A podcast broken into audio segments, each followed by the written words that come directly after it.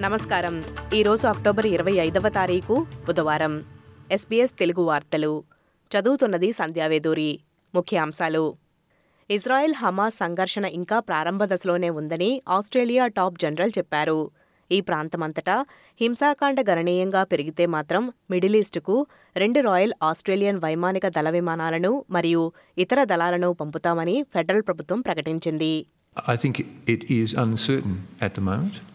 The conflict that we see uh, between Israel and Hamas appears to be in its early stages.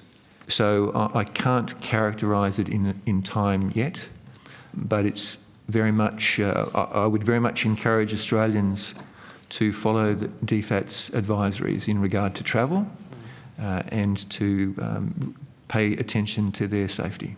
Queensland యొక్క western downs ప్రాంతంలో బుష్ఫైర్లో ఒక వ్యక్తి మరణించినట్లు తెలిపారు. తారా టౌన్లో కొన్ని మానవ అవశేషాలను కనుగొన్నారు. ఇక్కడ ఇప్పటి వరకు ఏడు వేల ఆరు వందల హెక్టార్ల భూమి మరియు ఐదిళ్ళు బుష్ఫైర్ కారణంగా ధ్వంసమయ్యాయి.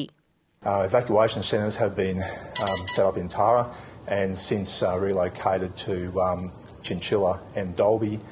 Um, today, just over 300 persons have registered you know, through the Tara facility, and around about 200 have actually since relocated, relocated to the Dolby. Um, the other persons have either relocated to Chinchilla or have made their own arrangements. ప్రపంచ సంక్షోభాలు మరియు మార్కెట్లను ప్రభావితం చేసే సరఫరా సమస్యల మధ్య ద్రవ్యోల్బణాన్ని తగ్గించటానికి ప్రభుత్వం తన వంత కృషి చేస్తోందని ట్రెజరర్ జిమ్ చామస్ చెప్పారు ఆస్ట్రేలియన్ బ్యూరో ఆఫ్ స్టాటిస్టిక్స్ ఈ రోజు తాజా వినియోగదారుల ధరల సూచికను విడుదల చేయడంతో మూడు నెలల్లో ధరలు ఒకటి పాయింట్ రెండు శాతం పెరిగాయని గత పన్నెండు నెలల్లో ఐదు పాయింట్ నాలుగు శాతం పెరిగాయని తెలిపారు. ఫెడరల్ ప్రభుత్వం ఖనిజాల పరిశ్రమకు అదనంగా రెండు బిలియన్ డాలర్లను కేటాయించనుంది. ఖనిజాలపై ఆస్ట్రేలియా యునైటెడ్ స్టేట్స్ టాస్క్ ఫోర్స్లో ప్రధానమంత్రి యాంతోనీ అల్బనీసీ వాషింగ్టన్లో ఈ ప్రకటన చేశారు. అదనపు డబ్బు లిథియం మరియు కోబాల్ట్ వంటి క్లిష్టమైన ఖనిజాలు మైనింగ్ మరియు ప్రాసెసింగ్కు ఆర్థిక సహాయం చేయడానికి మరియు క్రిటికల్ మినరల్స్ ఫెసిలిటీ సామర్థ్యాన్ని రెట్టింపు చేస్తుందని చెప్పారు.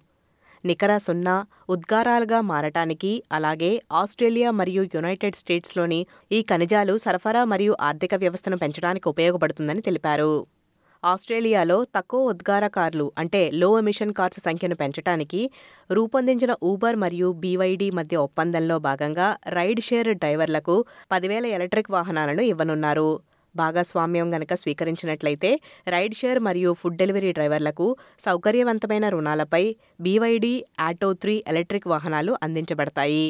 ఈ వార్తలు ఇంతటితో సమాప్తం. మీరు వింటున్నారు ఎస్పీఎస్ తెలుగు.